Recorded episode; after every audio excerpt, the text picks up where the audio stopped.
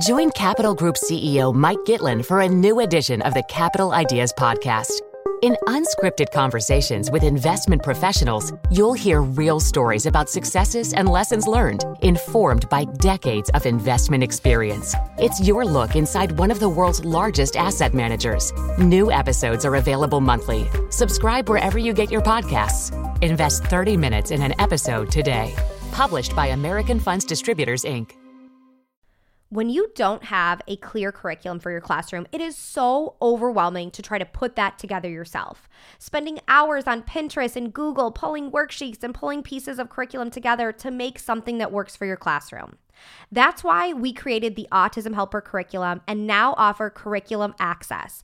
Curriculum Access gets you access to all levels and all subjects of the highly differentiated, evidence based Autism Helper curriculum.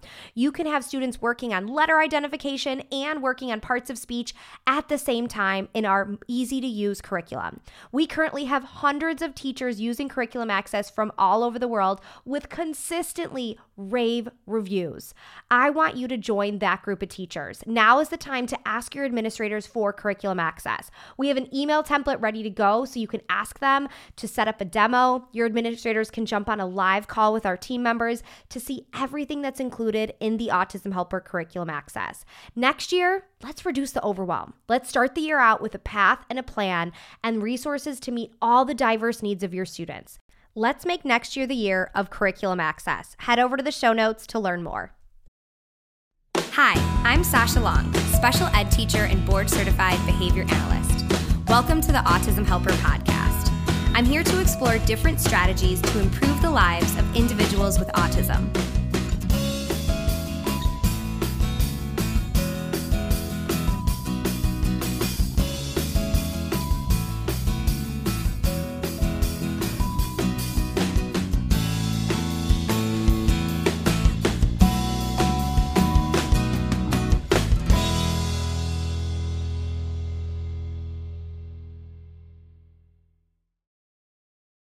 Step six of the classroom setup process is IEP goals and work tasks. So, as a newer teacher, or if you've moved to a new classroom, you probably inherited a whole bunch of IEP goals. They might be great goals, they might be not so great goals, but either way, you have to figure out how you're going to be implementing those goals and what materials you need or already have to teach those concepts and strategies.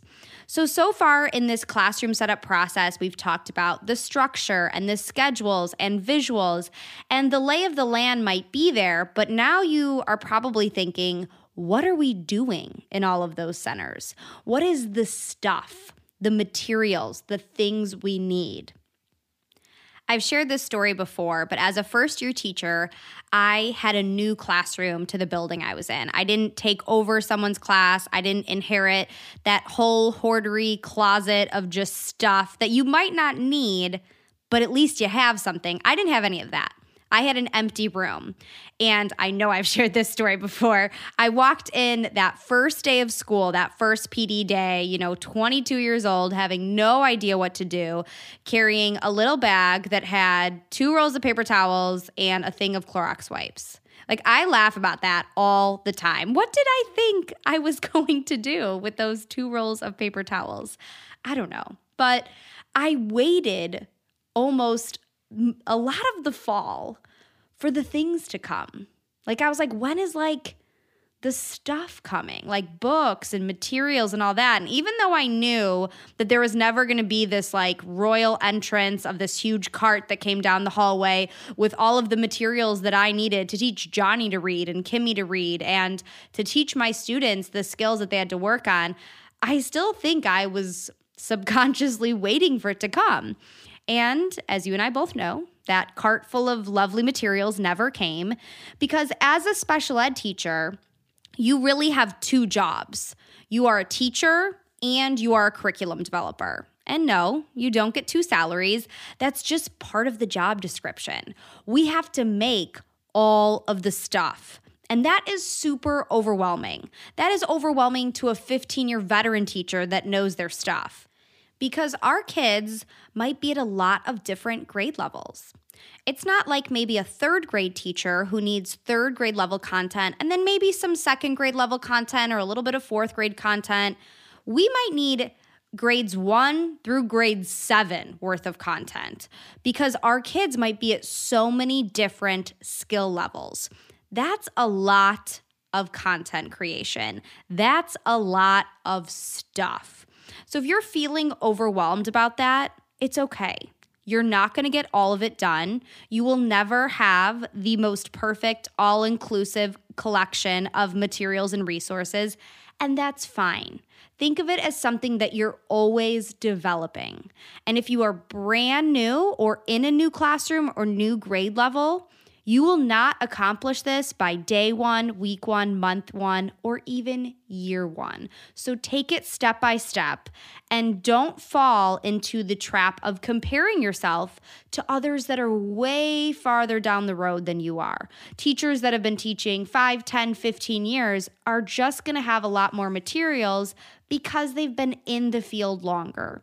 So don't compare your year one to someone else's year 10. And a special note for our jobs. I quote Dr. Stephen Shore all the time.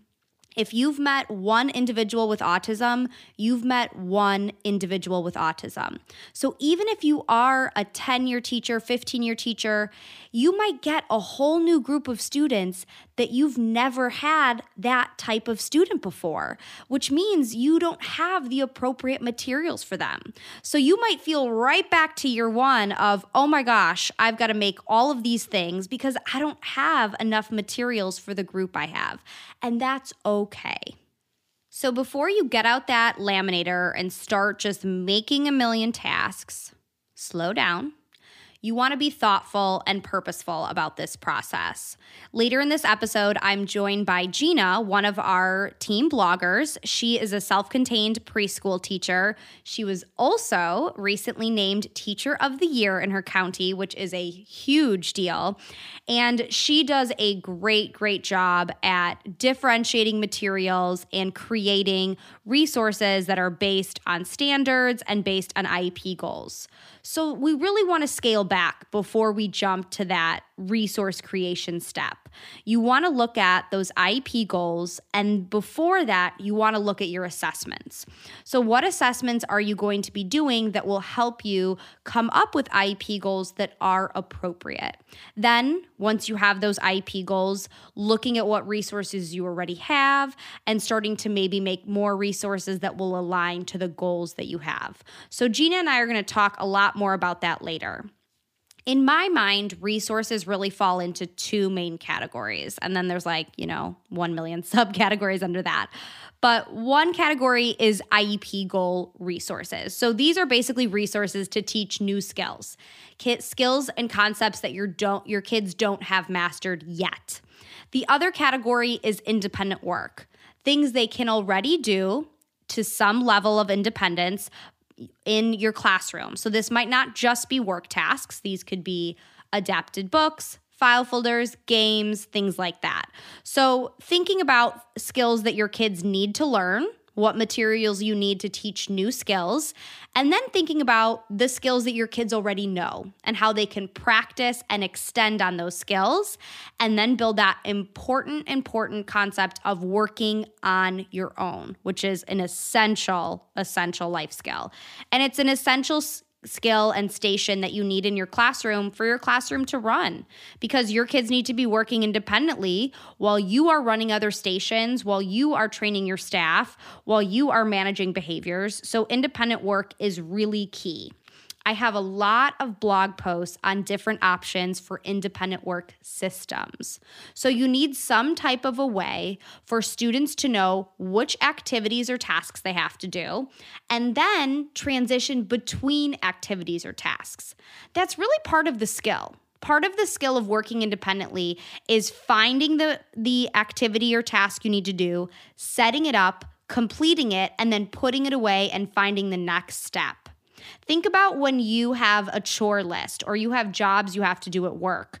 Part of the job is being able to transition between tasks. So, really think about the system that your independent work will live in and how you're teaching that to your students. And Gina and I will get more into that in a few minutes. The last important thing about the materials step is organization. I talk about organization all the time, and it's not because I want things to look pretty and Pinterest worthy and perfect, but it's because it's functional. Jen and I talked a lot about this in step two in classroom structure setup because you want to be able to find the materials you need when you need them. In the same way, organizing your massive set or collection of resources is key because you want to be able to find those activities when you have a student that has that IEP goal. So maybe you get a new student this year and Johnny's working on multiplication. Well, you haven't had a student that worked on multiplication in a few years.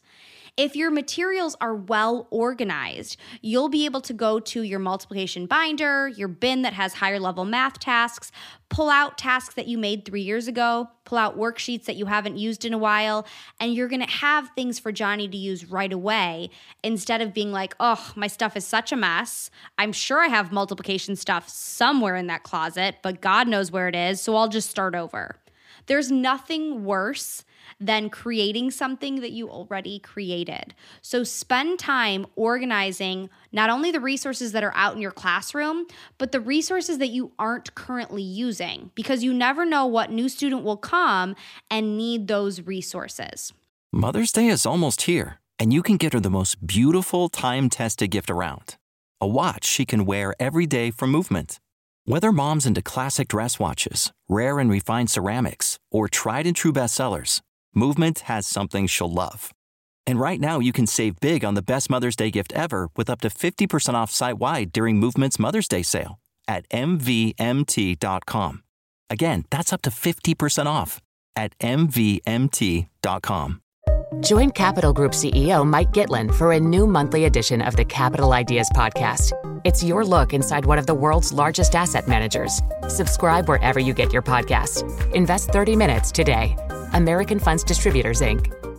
So let's jump into my conversation with Gina. Like I said, she's currently in a preschool setting, so she's going to give a lot of great examples from the perspective of a self-contained preschool teacher, which is awesome because I get a lot of questions about, you know, those early learners and how we accommodate these strategies for our babies.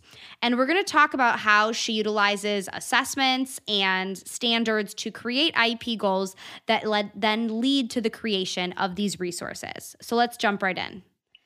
Hi, Gina. Thank you so much for chatting with us about one of my favorite classroom setup steps because this is like the meat and potatoes. It's like the stuff that we need. Absolutely. I'm so excited to be here. Thank you. And, you know, we both know that when you have a self contained room, you need like a lot of things because we're not just prepping maybe for one grade level, it's like many grade levels. So the stuff becomes complicated. Exactly. Even when you're with the little ones, you're like, oh, we don't really have you know anywhere to go they're so little already but you really do. Yeah absolutely. Yeah, yeah even for preschool you're right. So mm-hmm. before we can even think about you know what work tasks do we make or what file folders we need what you know adapted books it has to start with the goals. And even before the goals we need assessments because we got to figure out what to put in those goals. So let's kind of like start way back at the beginning because you can't just jump in with the laminator. What types of assessments do you do in preschool uh, I, and I think like that one point you just made is so important because as teachers, we're like, you know, we're scouring the internet. We're like, oh my gosh, that is the cutest resource ever. And then you make like 18,000 things and then you use one of them because they're not appropriate for the kids that you're about to have, or you get moved, God forbid. And then you have like, you know, baby coloring folders for high schoolers. Yeah. So definitely waiting to see, you know, what kids you have and using those assessments to drive your resource making is the number one thing. so, um, in preschool,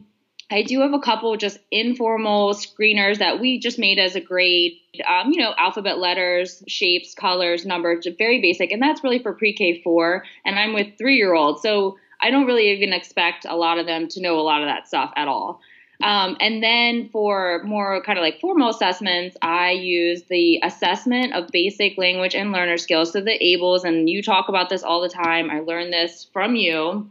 Um, that's one of my main ones. And I also use the um, early learning assessment because in Maryland, with the little bitties, I am required to use the Maryland Early Learning Standards. That's what I go by. And that assessment, um, you know, that's what looks over that part. So I'm not familiar with that assessment. Is it easy to differentiate for your like more foundational level learners? How does that go? It is, and I I like it so much because it reminds me of the ABLLS, and I'll I'll keep calling it the ABLLS for now. Just remember, it's assessment of basic language and learner skills. Um, I love it because just like the ABLLS, it breaks down foundational skills for you and gives you examples. So you know, in like school, we're thinking of letters and numbers, but what comes before that? You know, what comes before you can tell a kid to follow a schedule and imitate skills? All those basic skills are in the early learning assessment and the ABLLS. And it really breaks it down into levels. In the early learning assessment, there's levels A through D and one through five. And so it's really nice to have that level A through D because they're very basic. They might even be like an A level is attending, mm-hmm. eye gazing. And that's so important because we have some kiddos that are on that level. And how do you teach them? Yeah, uh, absolutely. Yeah. So that goes with the ABLLS. Um, the ABLLS also breaks it down into those small little steps. And that's just, I mean, I think that's so what we need um, as teachers because what does come first? And even for you know kids beyond preschool like maybe even a third or fourth grader like i've used components of the ABLLS at older grades because mm-hmm. some kids don't come in with those like even school readiness skills like the attending yeah. like you said or waiting or everything involved in receptive language before you can say like hey go get your pencil and your book and sit down there's a lot of prerequisite skills before that so how are we assessing those and knowing where to start Exactly. And there's a huge push, um, you know, I know not only in our county in our state to those grade level standards. And so I often struggled a lot with those grade level standards that were say, you know, describe and identify and describe the characters in the story and how they change over time. And then you have your little munchkin that doesn't even know how to expressively identify the difference between a man and a woman or yeah. any each question and you're thinking where do i go from here? How do i break this goal down?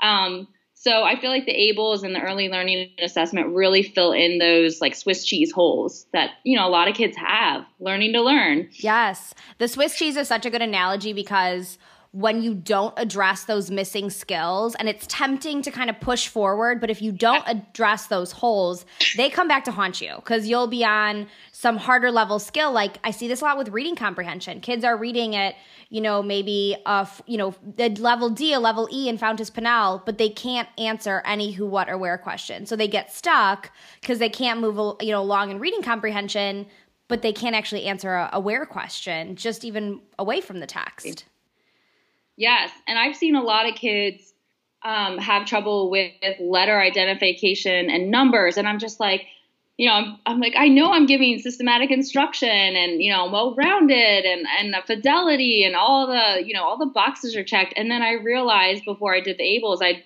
I didn't even know that there was something called identical matching and and being able to match objects to pictures. And if you can't do that kind of stuff and um, visually discriminate, those letters aren't going to mean anything to you at all. They don't mean letters to you. So it's the ABLLS really helps you scaffold back to those skills that you might be missing. And then you almost like learning is sometimes then I think faster because then once you get those skills that you've been talking about, then once you get to letters, they're like, oh, okay, I have that foundation. I'm ready to go with letters. So, yes, exactly. And that I had a student, I just want to say real quick that um, he had Down syndrome and you know, I tried my wonder of letter, my program, and I just I couldn't figure it out. And I gave him the ABLLS, and I realized he couldn't do those basic matching skills. And as soon as we tackled those and mastered them, he learned 17 letters in a year. Yes letters on white background, no visual cues, and it was incredible. And that was what was missing. I had no idea. Yeah, it's so cool to see when you see it happen. You're like, oh, okay, I get it now. yes, exactly. Um, okay, so you give these assessments, and then how do you develop your IEP goals from those assessment results? So I think it's like important to see where those gaps are first and then think about what's age appropriate for your student. So, you know, if you, I, I, can't really speak too much on on the upper grades because I haven't been in middle and high school. But I know that, you know, if you've been working on letters forever, you know, you have to look at the ABLLS and these assessments and see what is appropriate for that time. So for me, a lot of my littles, obviously, you know, they're coming in fresh. They've never had routine. So I look at those skills first. Um, following directions is on the early learning assessment. Imitating skills is on the ABLLS. And you know, following classroom routines is on the ABLE. So it literally will tell you what to do. If your student cannot do this, where do you go from there? So a lot of my kids have a following directions IEP goal, um, how to follow a schedule, how to go from table to table. And then a lot of them also have that basic matching goal because that's going to set the foundation for all the other skills on top of it. So I really look at, you know, what's appropriate in the age and what I really need them to accomplish me, and then I go from there.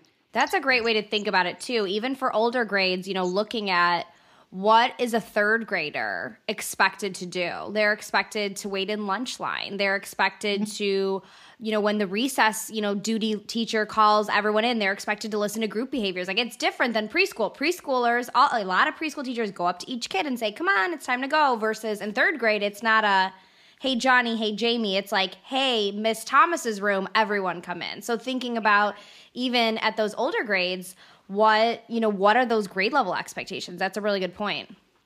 Definitely. Absolutely. And I think like everyone can use work and following directions yes. and it can, it can be different in every single grade. I mean, I still have a planner. I still have, Absolutely. you know, some kind of form of organization and structure and routine to help me get through my day. So I, it really like makes me cringe sometimes when I hear people say, "Well, they don't need that schedule."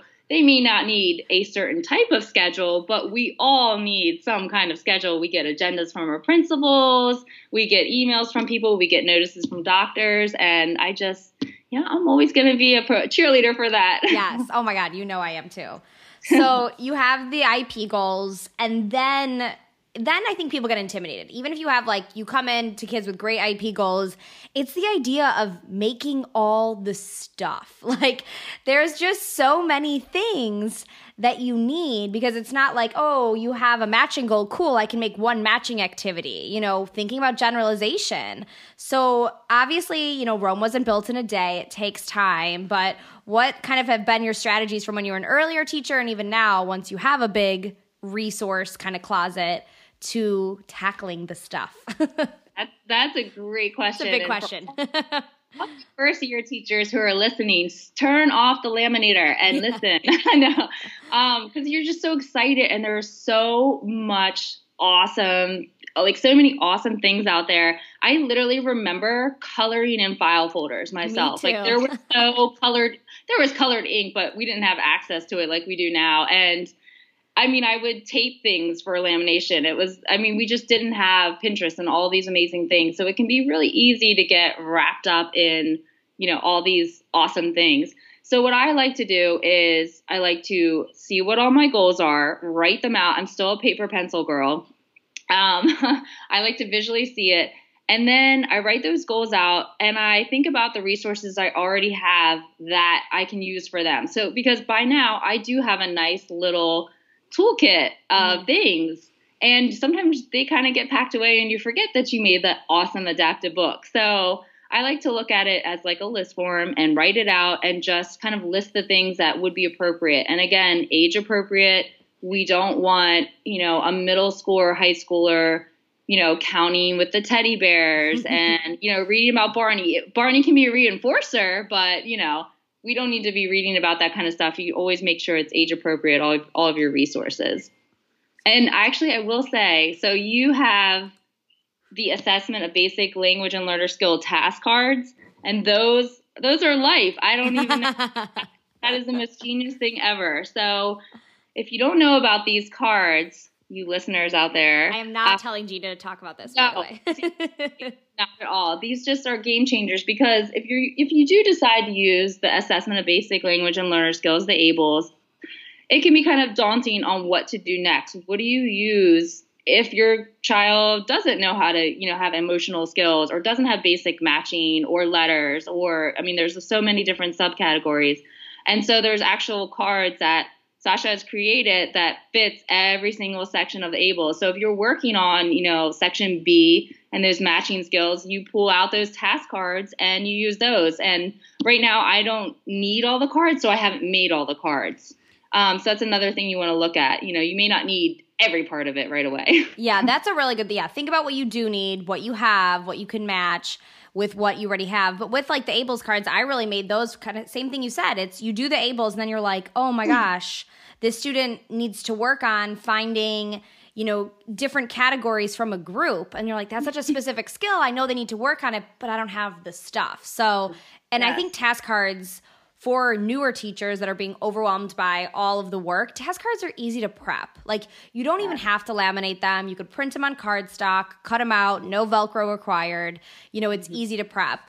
But, you know, like you said, like don't be bogged down by the Pinterest stuff, the everything, because you don't have to make all of it right away. So if you don't have the resource library, you know, picking a few things that will touch a lot of goals. Like you said, you have a lot of kids that have matching goals and focus making stuff there as opposed to trying to like, okay, but this is cute. I want to make this now kind of thing. Right. Right, exactly. And I think um, something that really helped me, and I know everyone's different, so it can be hard to kind of sometimes listen to other people's, you know, advice or things that have worked for them because you want to find your own, you know, your own niche in life um, and teaching. But I think working as efficiently as possible is like the ultimate goal. And it's kind of like, well, duh, of course, we all want to be efficient. But what does that look like when you have a huge caseload and you have so many different skills? And so I really loved making student work binders. And even with the little kids, you can do this. And just having materials always available that are age appropriate and skill appropriate. So maybe they have, you have your level curriculums in there and you have a list of alternate things that you could do with that student. Or if you're out unexpectedly for a week, someone can go pick up that binder and there's always something appropriate that they can be working on. Yeah, that's awesome. That's that you kind of like are jumping to my next question, which is perfect. You know, how do you organize all that stuff? Because once you do make some things or, you know, print out some stuff, you got to then find it when you need it. When Johnny sits down with you, you're not going to be like, hold on, Johnny, let me go find that thing. But yeah, the binder right. system is great because it's all kind of ready to go right there. Yes. And in, in inclusion, when I worked as a co teacher, I was running around like a maniac with like my little rolling cart. Like kids knew that like if I left my rolling cart, that was, you know, Miss Russell's or whatever in the hallway. And so I kind of was killing myself running around the school with all these materials. And I finally just, you know, put binders in rooms so everything was always available. And then I would have a cart full of supplies that, you know, was universal. Um, but having it always available was was the key. yes. What's the easiest choice you can make? Window instead of middle seat? Picking a vendor who sends a great gift basket? Outsourcing business tasks you hate? What about selling with Shopify? Whether you're selling a little or a lot, Shopify helps you do your thing, however you cha-ching. Shopify is the global commerce platform that helps you sell at every stage of your business. From the launch your online shop stage to the first real life store stage, all the way to the did we just hit a million orders stage. Shopify's there to help you grow. Whether you're selling scented soap or offering outdoor outfits, Shopify helps you sell. Wherever and whatever you're selling, Shopify's got you covered. Sign up for a $1 per month trial period at shopify.com slash try. Go to shopify.com slash try now to grow your business, no matter what stage you're in. Shopify.com slash try.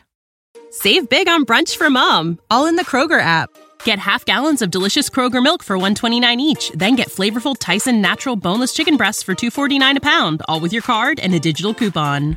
Shop these deals at your local Kroger today or tap the screen now to download the Kroger app to save big today. Kroger, fresh for everyone. Prices and product availability subject to change. Restrictions apply. See site for details.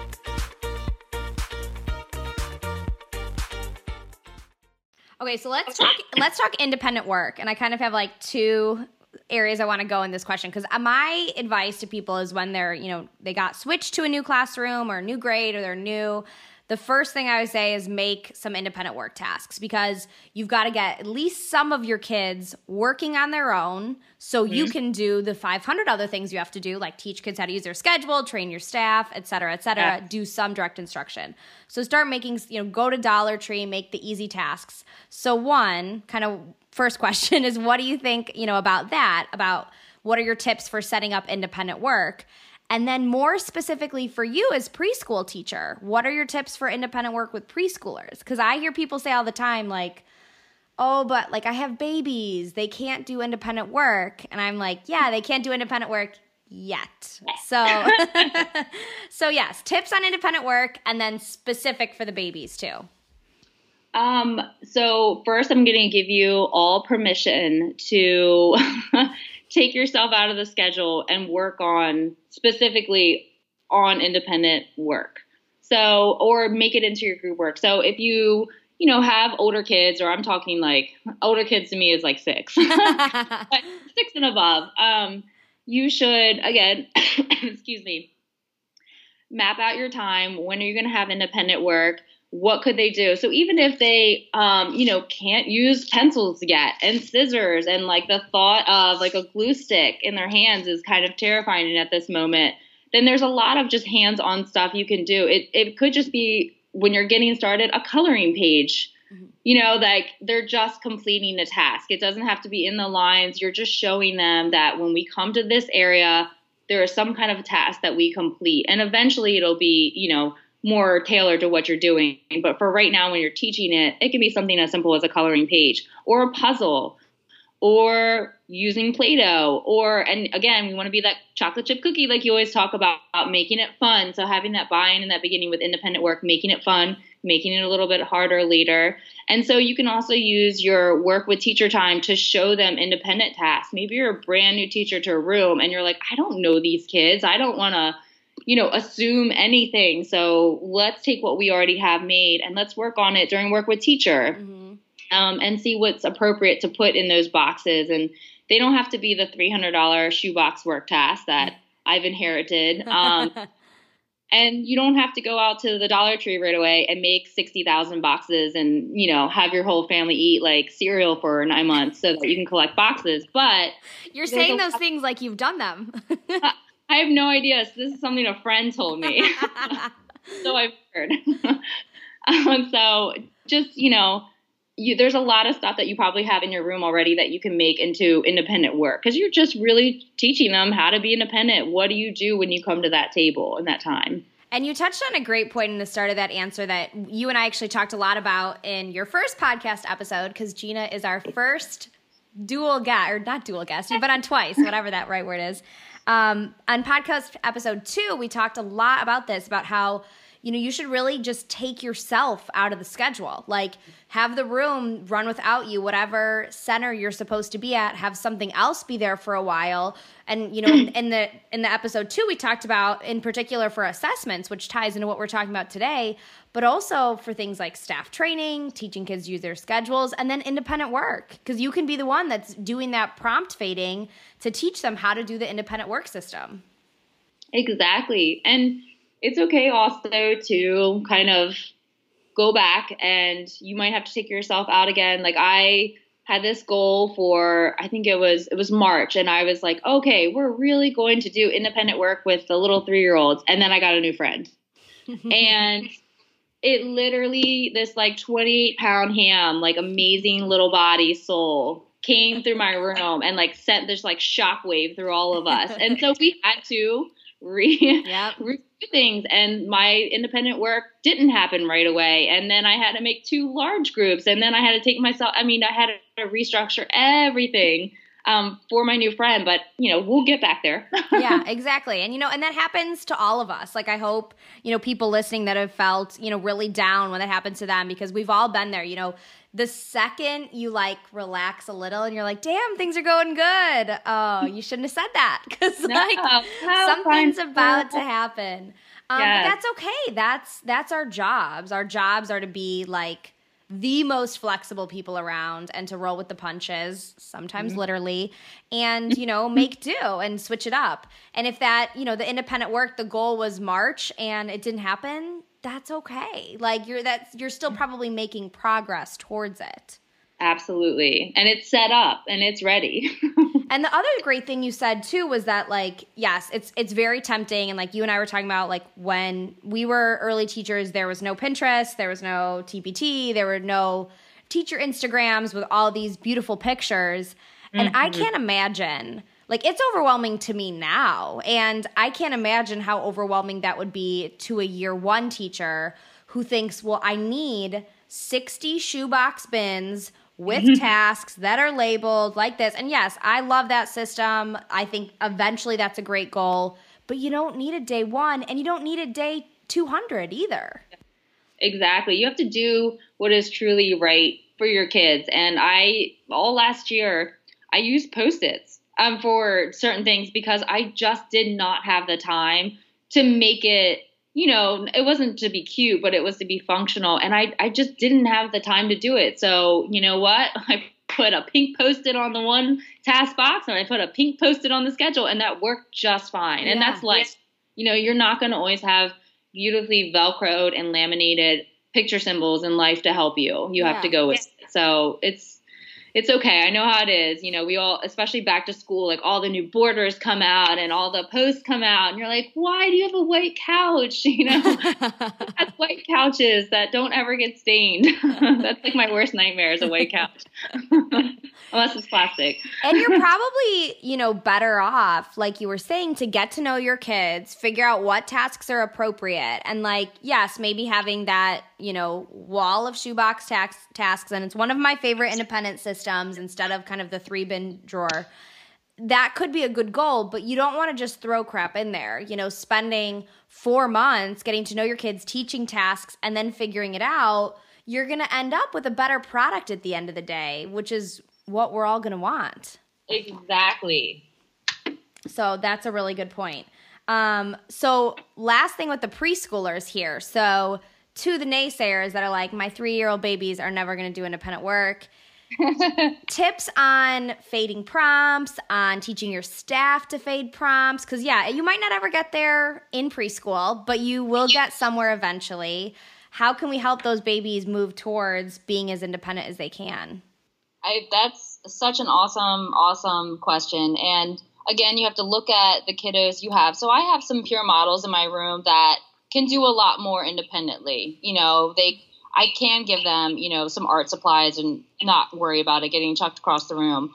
Um, so I think again, making a clear cut area in your room. So I have like two desks that are set up, and then I just really train them to go get the work task box. And maybe I put them up top, or some people put them to the left. It depends on how much structure you need for your kids. And I just made it simple. You know, they're little, so getting out a coloring sheet from the box and a crayon and coloring on it is huge for them. I mean, mm-hmm. that's a skill. Um, and then puzzles. I picked really easy puzzles that, you know, you cannot get wrong, you know, or yeah. I only gave them the pieces that, you know, were correct if it was, you know, a stackable puzzle, or I gave them an errorless file folder that I had made. That way they're just learning to complete that task and again, you don't have to train. I have 13 kids right now. I'm not going to train all 13 of them at one time. Yeah. Um, I pick a small group and do that weekly and then switch it out. And then maybe, you know, the next week we don't get to it. Um, but just having that faith in them and setting those expectations, I think is, is really important because it's pretty amazing how even three year olds are rising. I love it. Yes. Yes. It's, and it's cool to see, you know, once you have been in the field for a while, you do see that those baby steps start to add up, but the mountain seems so big at the start. So I can I understand feeling overwhelmed or discouraged too. Exactly. And you know, maybe independent work at that moment is not appropriate in your classroom and that's okay. You know, it's a lot there's a lot of play that should be happening and developmental play and that's fine, but definitely try it out because they eventually will have to work by themselves and they'll just be better for it. Yeah. Oh my gosh, thank you so much. This was so helpful to hear, you know, not only from the preschool voice, but also just in general. I think you do a great job at considering, you know, important things like age appropriateness and standards and, you know, other assessments on how it relates to creating tasks. So, thank you so much for all your valuable advice. You're welcome and good luck everyone. You're going to do just fine. thank you. My take home point for you in this step is baby steps. Take it slowly. Pick one area or one section of resources to work on and only do that this year. Yes, I said this year. You can't build up an entirely new independent work system and literacy centers and math centers and all of this all at the same time. So instead of doing a lot of things a little bit, do one thing really well. Give yourself a little grace. Your classroom is not going to look like every other Pinterest pic- perfect classroom that you find online. And keep in mind that what's behind the camera is not always as perfect as what people are sharing online. People have disorganized bins, people have work tasks that are made with masking tape and colored in pictures, and that's just fine. As long as your resources align to your IEP goals and as long as you are creating IEP goals that are rigorous and functional and age appropriate, you are on the right track.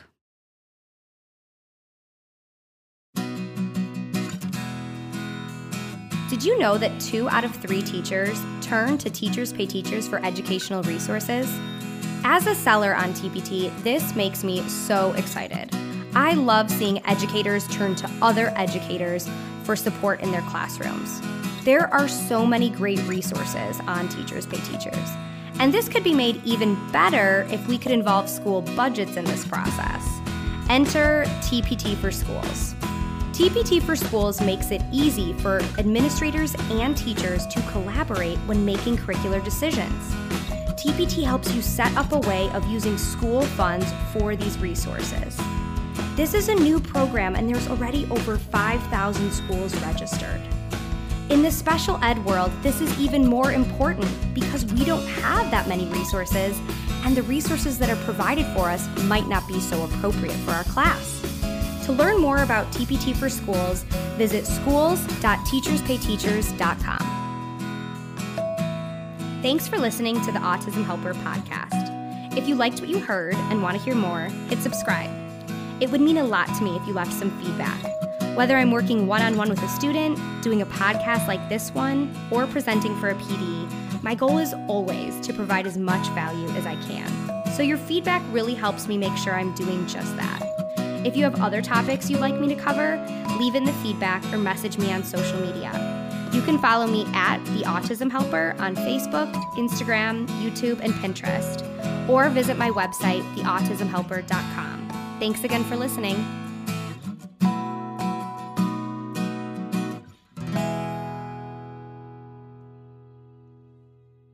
The Capital Ideas Podcast now has a new monthly edition hosted by Capital Group CEO Mike Gitlin. Investment professionals reveal their best mentors, how they find their next great idea, and a few funny stories. Subscribe wherever you get your podcasts. American Funds Distributors, Inc. Having the right resources for your classroom is essential to making sure your classroom is running smoothly. At the Autism Helper Shop, we have all of the resources you need to make sure you have the behavior, communication, and curriculum supports for your students. Within our shop, we have adapted books, task cards, resources aligned to the VB-MAPP and the ABLLS, behavior plan flowcharts, data sheets, curriculum everything you need, whether you are an early childhood teacher or a high school teacher. We have all of the resources that will meet those students' needs. So head over to shop.theautismhelper.com to check out all of our resources.